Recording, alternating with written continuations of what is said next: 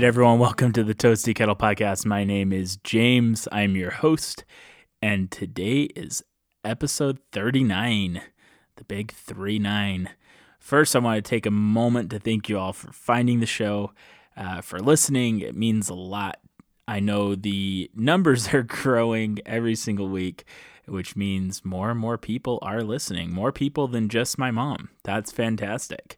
Uh, so, super grateful that you found the show, and I hope you enjoy the episode today. So, I just started off this episode by eating a, a big piece of banana cream pie and a Coke Zero. So, I am amped up and ready to go for the show today. Now, the episode today, it's one I've been teasing for the past couple of weeks and finally getting into it. We're going to talk all about Coca Cola and the history of Coca Cola. So, one of my favorite drinks on the planet is a Coke Zero. I don't need all the fancy flavors. I don't need a Diet Coke. I just Coke Zero. That's what I that's what I like. That's what I'm really into and I get really sad and depressed when I go to a restaurant and one when they have Pepsi, but two when they don't have Coke Zero. Uh, you know, uh, it, it's a hard time. So I've been thinking a lot about Coca Cola. I've been thinking a lot about the origins of Coca Cola. And today I'm going to tell you all about the crazy history. And uh, also throw in some facts and dispel some myths and rumors. So, we're going to start at the very beginning with who invented Coca Cola. So, Coca Cola was born in Atlanta, Georgia on May 8th, 1886. And it was invented by Dr. John Stith Pemberton at his Pemberton Chem- Chemical Company. Pemberton had been wounded in the Civil War and had subsequently become addicted to morphine. And he spent considerable time trying to develop a morphine free painkiller. So, trying to use his pharmacy skills to overcome his addiction. His first attempt was known as Dr. Tuggle's compound syrup of globe flower, and the active ingredient was found in the buttonbush, which is a toxic plant found in Alaska.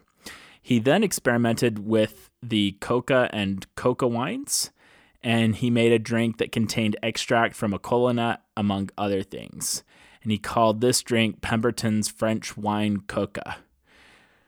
Unfortunately, this beverage contained alcohol, and in 1886, Atlanta and Fulton County passed some temperance, le- temperance legislation uh, that was very common at the time that meant that alcohol was no longer allowed in his area. So he had to find an alternative to his French wine coca. So he makes many different syrups using trial and error, slowly drifting into his final product. He cleaned out a glass with soda water and discovered that it made a pleasant beverage. He then decided to market the drink as a fountain drink. Now, Pemberton mixed the syrup and he took it to Jacob's Pharmacy in town where they sampled the product, said it was excellent, and placed the drink on sale for five cents a glass. His bookkeeper and partner, Frank Robinson, chose the name for the beverage. He was known for his excellent handwriting and wrote Coca Cola in the flowing script we know today. It's that classic logo that we all know. It was originally marketed as a medicine that would cure a number of diseases such as morphine addiction, indigestion, nerve disorders, headaches, and impotence. Now, soon after he brought Coca Cola to market, John Pemberton was very sick. He had incorporated Coca Cola and started a company around it, and he had a son, Charles Pemberton, and he felt that Coca Cola was going to become a major success, and he wanted to make sure that a portion of the company was left to Charles. Now, Charles wasn't interested in owning a portion of the company and instead insisted they sell out to have the money instead. He was struggling greatly with finances. John Pemberton was at the time. He was struggling with his finances, and in an act of desperation, he started selling off the rights to his formula and his business. And this is where Asa or Asa Griggs Candler came into the Coca Cola picture. Now, Asa Candler was a smart businessman and pharmacist in the Atlanta area. He loved the Coca Cola drink and began buying shares of the business from Pemberton. Charles, Pemberton's son, continued to be involved with the Coca Cola Company. He held exclusive control over the Coca Cola name. He sold a crude version of Coca Cola under the Coca Cola name and uh, with the blessing of his father, who was, like I mentioned, sick at the time. Now, this was a major hurdle for Asa Candler. At this point, Candler owned a third stake in Coca Cola. He had the rights to the official recipe, but he didn't have the rights to the name. So, as a result, he had to sell the beverage under alternate names like Yum Yum and Coke with a K. K O K E. I love those names. And as you can imagine, he did not have much success selling under those names. He had the great taste, he did not have the name to go with it, the brand to go with it. So, shortly after he sold off the company, John Pemberton died of stomach cancer in August of 1888. He was 57 at the time. And when he passed, Charles was still in charge of the rights to the Coca Cola name. After Pemberton died, Asa Candler acted quickly to gain complete control of Coca Cola, including the rights to the name. He knew the recipe was solid, but again, under Yum Yum and Coke names, it, it wasn't taking off. And it certainly wasn't making him the kind of money that he felt he should be taking in. Now, one story, one version of the story, there's several stories out there on how Candler actually got the rights to the name. One story states that Candler approached Pemberton's widow on the day of his funeral and offered her $300 cash for the title to the name. And uh, whichever way he came about it, he finally got full control of the name and the rights to the recipe, and he incorporated a second company called the Coca Cola Company. Not to be confused with John Pemberton's company, uh, which was just Coca Cola Company. So the Coca Cola Company is what Asa Candler started. And that's the company that persists to today. When all was said and done, Candler's total investment in taking over Coca Cola was $2,300. In today's dollars, that would be roughly $64,000. And that's not bad for a company that's worth $83.8 billion today. Now, going back to Charles Pemberton, John Pember- Pemberton's son, he was an alcoholic and an opium addict, and he was found unconscious in 1894 with a stick of opium by his side. And he died 10 days later at the age of 40, and that was six years after his father had passed away. Now, with complete control of the company, Candler was able to successfully market and grow Coca Cola's footprint. He was responsible for getting Coca Cola trademarked officially. By 1895, Coca Cola had a national distribution, and in 1899, they began exporting the product to Cuba. Two years later, exports to Europe began, and then the global dominance and takeover ensued. Now, I'm going to pause for a minute. We're going to talk a little bit about cocaine and Coca Cola. I remember back to middle school, that was the big thing that we would all talk about. Did you know Coke had cocaine in it back in the day when it was first invented? And there was a lot of myth and a lot of uh, intrigue surrounding that, right? Uh, and what's true, what's not true. Well, it actually did truly have cocaine in the original recipe. And that's because they used the coca leaves. And it was uh, the original Coca Cola was made from brewing those coca leaves. And those leaves, of course, they contained small amounts of cocaine. So uh, it was a byproduct of using the coca leaves. Originally, each glass contained around nine milligrams of cocaine. And in 1903, Candler decided to remove the cocaine from the coca leaves before adding them to the drink. He then sold the extracted cocaine to pharmaceutical companies. So double dipping, got the flavor in the product, but also turned around and had something he could also sell and make money on. Now, the early 1900s was a period of growth and change within the Coca Cola company. As I mentioned in 1903, cocaine was removed from the formula. In 1911, the advertising budget for Coca Cola reached the dizzying sum of $1 million. In today's dollars, that's around 12 million. Now, Coca Cola's advertising budget for 2018 was $5.8 billion. So they definitely have no problem throwing money at their advertising. In 1915, the iconic Coca Cola glass bottle was developed and used. In 1916, Candler ran for mayor and won. And as a result of winning that election, uh, becoming mayor of Atlanta, he began to reduce his involvement in the day to day operations at Coca Cola. In 1917, the company reduced the amount of caffeine in the beverage by 50%. And in 1919, Candler completely got out of the business and gave most of his stock to his kids. They turned around and sold their shares to Ernest Ernest Woodruff. Now, Woodruff had two sons, Robert and George, and they were heavily involved with leading and influencing Coca Cola until 1985. George was a director at Coca Cola, and his brother Robert was the president of Coca Cola until 1954, and then he continued on their board of directors until 1984.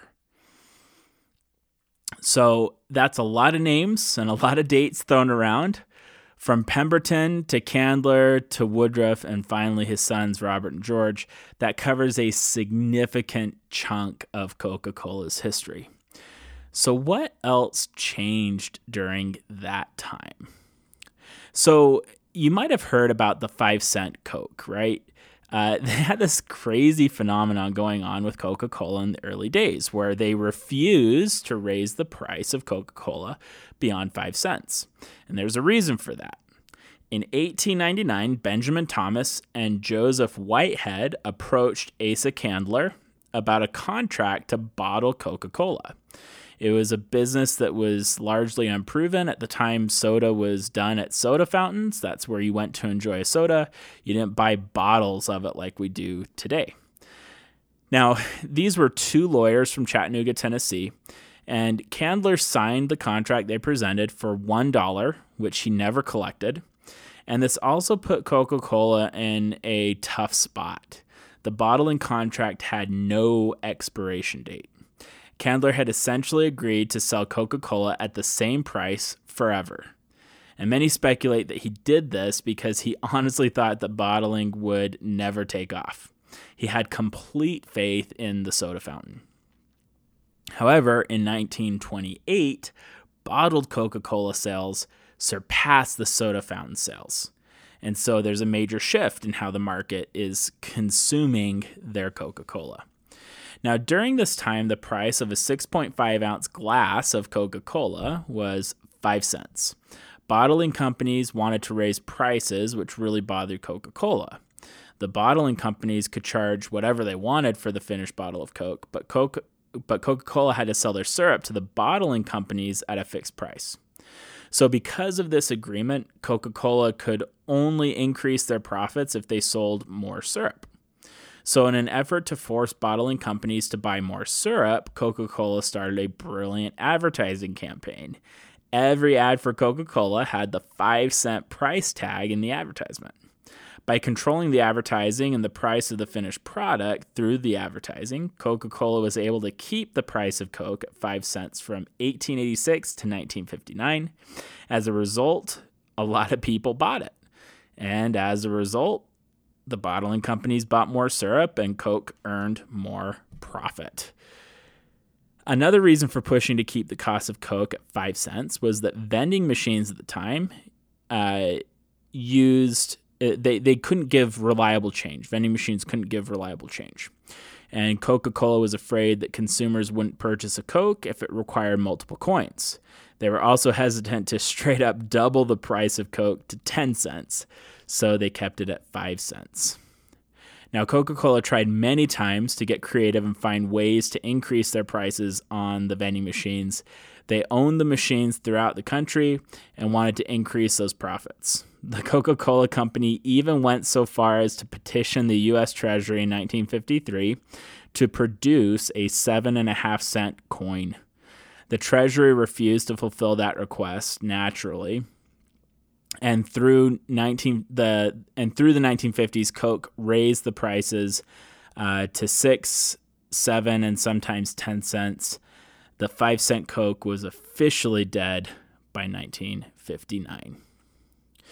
So, marketing and advertising, almost from its birth, Coca Cola has been big into aggressively advertising and marketing their product. One of Ernest Woodruff's goals when he took over Coca Cola in 1919 was to ensure that everyone on earth had Coke as their preferred beverage of choice, that global domination that we see today. One of the legends and myths surrounding Coca Cola is that they introduced the modern Santa to us they began advertising uh, with Santa as their uh, holiday trademark, their holiday image motif in the 1930s. And that is that classic picture of Santa, you know, old man dressed in red, white beard. However, White Rock Beverages used a similar image in their ginger ale advertising as early as 1923. So it was a common and recognized image long before Coke started using it in the 30s. I guess you could argue that Coke made it popular because they were uh, a, a, more well known company and a more well known beverage, but uh, other companies were definitely using it. Now, the 80s brought us the famous Cola Wars. And that's when Pepsi launched an ad where people participated in blind taste tests. They claimed that in blind taste tests, people preferred Pepsi over Coca Cola. Coca Cola then ran a series of ads that compared the Pepsi challenge to two chimpanzees trying to decide which tennis ball was fuzzier. And just like that, Coke was back on top. And, uh, you know, it's one of those things where statisticians claimed that the, the problem with that 50 50 type of a study is that at best it showed that people can't tell the difference between Coke and Pepsi when they're blindfolded. Not that they can actually determine which one is superior. And for the record, and I will claim this to my dying day, I am positive I can tell the difference between Coca Cola and Pepsi. They taste distinctly different to me, not even similar, and definitely not interchangeable. Uh, definitely love Coke, not into Pepsi. So there you go. That's my bias for the day. so how how has Coke changed throughout the years? Shockingly, it's been a product that has stayed majorly the same. It's like the episode that I did, uh, my very first podcast episode. Go back, take a listen to it. It's on Dr. Pepper, the history of Dr. Pepper. Uh, really, not a lot of change or variation to Coca Cola over the years. Uh, Coca Cola had a long standing policy in place to not use its name on anything other than its flagship product. In the 60s, when Diet Colas started taking off, the Coca Cola Company struck, stuck to that decision and released a Diet Cola under the Tab brand in 1963. In 1982, they launched Diet Coke, and instead of using a modified version of the original recipe, Diet Coke was actually based off the Tab formula. Other flavors followed through the years. Some of them were regional and country specific. Uh, so some company, some countries, not companies, some countries had specific flavors that were unique to their demographic, their population. Diet Coke has had the most experiments lately with flavorings. Uh, you've had blood orange, mango, lime ginger, blueberry acai, uh, strawberry guava, orange vanilla, raspberry peach, vanilla, cherry, and more have all made an appearance on a Coke can through the years. For me, the variety in flavors has been particularly problematic. I am a sucker for uh, new flavors. and I've tried any new flavor that's been released in the past few years here in the States.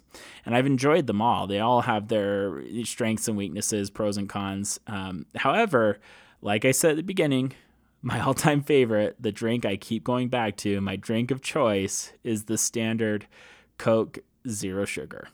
That's, again, I keep coming back to it again and again.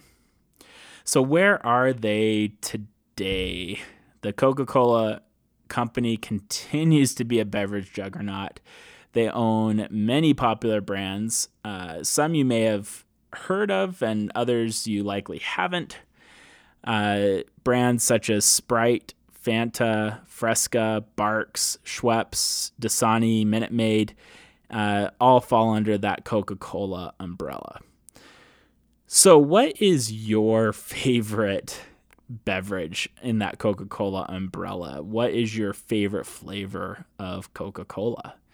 Um, if I didn't go with if I didn't go with Coke Zero, if I had to pick something else, I would say that I really like the Diet Coke with lime. Uh, however, again, I feel like they've ruined it when they launched these new flavors. They got rid of their old Diet Coke with lime, and now it's Diet Coke with lime ginger. And uh, I'm not a huge fan of that, to be honest. But Coke Zero always has my back, for sure. And lately, we've really been getting into Fresca. Fresca's had some great flavors there. Uh, great flavors, and then also varying levels of sweetness from sparkling cider to uh, not sparkling cider, from sparkling water like a seltzer to uh, a touch of sweet is what they call it, where it's lightly sweetened, to uh, full on sweet, where it's almost too sweet for me, in my opinion. So that's Coca Cola in a nutshell. Um, you know, John Pemberton stumbles upon it trying to cure his morphine addiction. Uh, still an addict, still trying to fund that addiction, in poor health, start selling off the company. Other people took it over and bought him out and ended up making the company into this crazy global uh, juggernaut. It, it really, uh, quick fact, uh, quick facts here. Um, so only two countries in the world, two countries out of every single country, only two don't sell Coca Cola. Can you guess? North Korea and Cuba. And I thought that was particularly interesting, Cuba, because that was the first country that Coke exported uh, their product to. And so currently, today, two countries, North Korea and Cuba, don't get to enjoy Coca Cola. Every other country sells Coke. That's in, that's in, incredible. It's crazy. Coca-Cola is the most widely distributed product on the planet. Coca-Cola was the first commercial sponsor of the Olympic Games in 1923. Sorry, 1928. uh, Coca-Cola is worth 83.8 billion dollars. Mexicans drink more Coke than any other country in the world. Um, I think the average Mexican drinks, I want to say 750 something Cokes in a year. So that's almost two a day. Um, 96%, 96% of the world's population recognizes the Coca Cola logo. Now, that's some serious brand recognition. A lot of companies would kill for that kind of brand recognition and brand loyalty. Coke sold nine bottles a day its first year. Today it sells 1.8 billion dollars a day. And that's not just Coca-Cola, that's all of their other brands in their umbrella as well. The Sprites, the Fanta, Fantas, the the Schweppes, the Frescas, the Dasani, the Minute Maid, you know, all of it. Coca-Cola is the second most known phrase in the world behind okay. so incredible, crazy. Coca Cola owns over half of all soft drinks sold. The name for Coca Cola comes from two main original ingredients the coca leaves, which provided the cocaine, and cola nuts, which uh, contain caffeine. That's how they got their caffeine. And if every drop of Coke ever made were placed in an 8 ounce bottle and laid end to end, the bottles would reach to the moon and back over 20 over 2000, not 20,000, over 2000 times. So that's incredible. You know, Coke is wildly popular today, super recognized, has a lot of brand loyalty and a lot of brand recognition. And it all started with one guy trying to overcome a morphine addiction and just mixing random things together to try and find a morphine free painkiller. So that's crazy. Love that story. Uh, I loved learning a little bit about Coca Cola today. Obviously, it's one of those products that just has such a tremendous, deep history. I only scratched the surface today. Hopefully, you were able to get something out of that. Hopefully, you were able to find something new or learn something new and uh, a cool fact that you can share with a family member or a friend if you like what you heard, make sure you leave a five star review wherever you listen to the show. That's going to be the best way that you can help me out. Best way that you can spread the show is to leave that review. That's really going to help uh, the podcast start to rank with the different providers, and it's really going to help people find the show. You can also share the the show with a family member or friend. Again, that is always much appreciated and so grateful for those of you that are doing that. If you like what you heard, make sure you visit me at toastykettle.com. Uh, toastykettle.com, that's where you can find vintage recipes from the uh, 1700s, 1800s, early 1900s, as well as the show notes for this podcast episode. And of course, uh, I'm also on social media on Facebook, Twitter, and Instagram at Toasty Kettle. So, again, you know, curious to hear. Let's get the conversation going. Go to Facebook, go to Twitter uh, at Toasty Kettle. Let me know what your favorite uh, Coca Cola is, what your favorite flavor is, what your favorite. Uh, what your favorite brand is, if, if it's Sprite or Schweppes or uh, Fresca or Dasani or Minute Maid. You know, a lot of options, a lot of choice. They own everything. It's crazy. If uh, you know, if you think about it for a minute, the amount of beverages they are selling on a daily basis, it's just mind mind boggling. Blows my mind. All right, well, that's all I have for today. Until next week.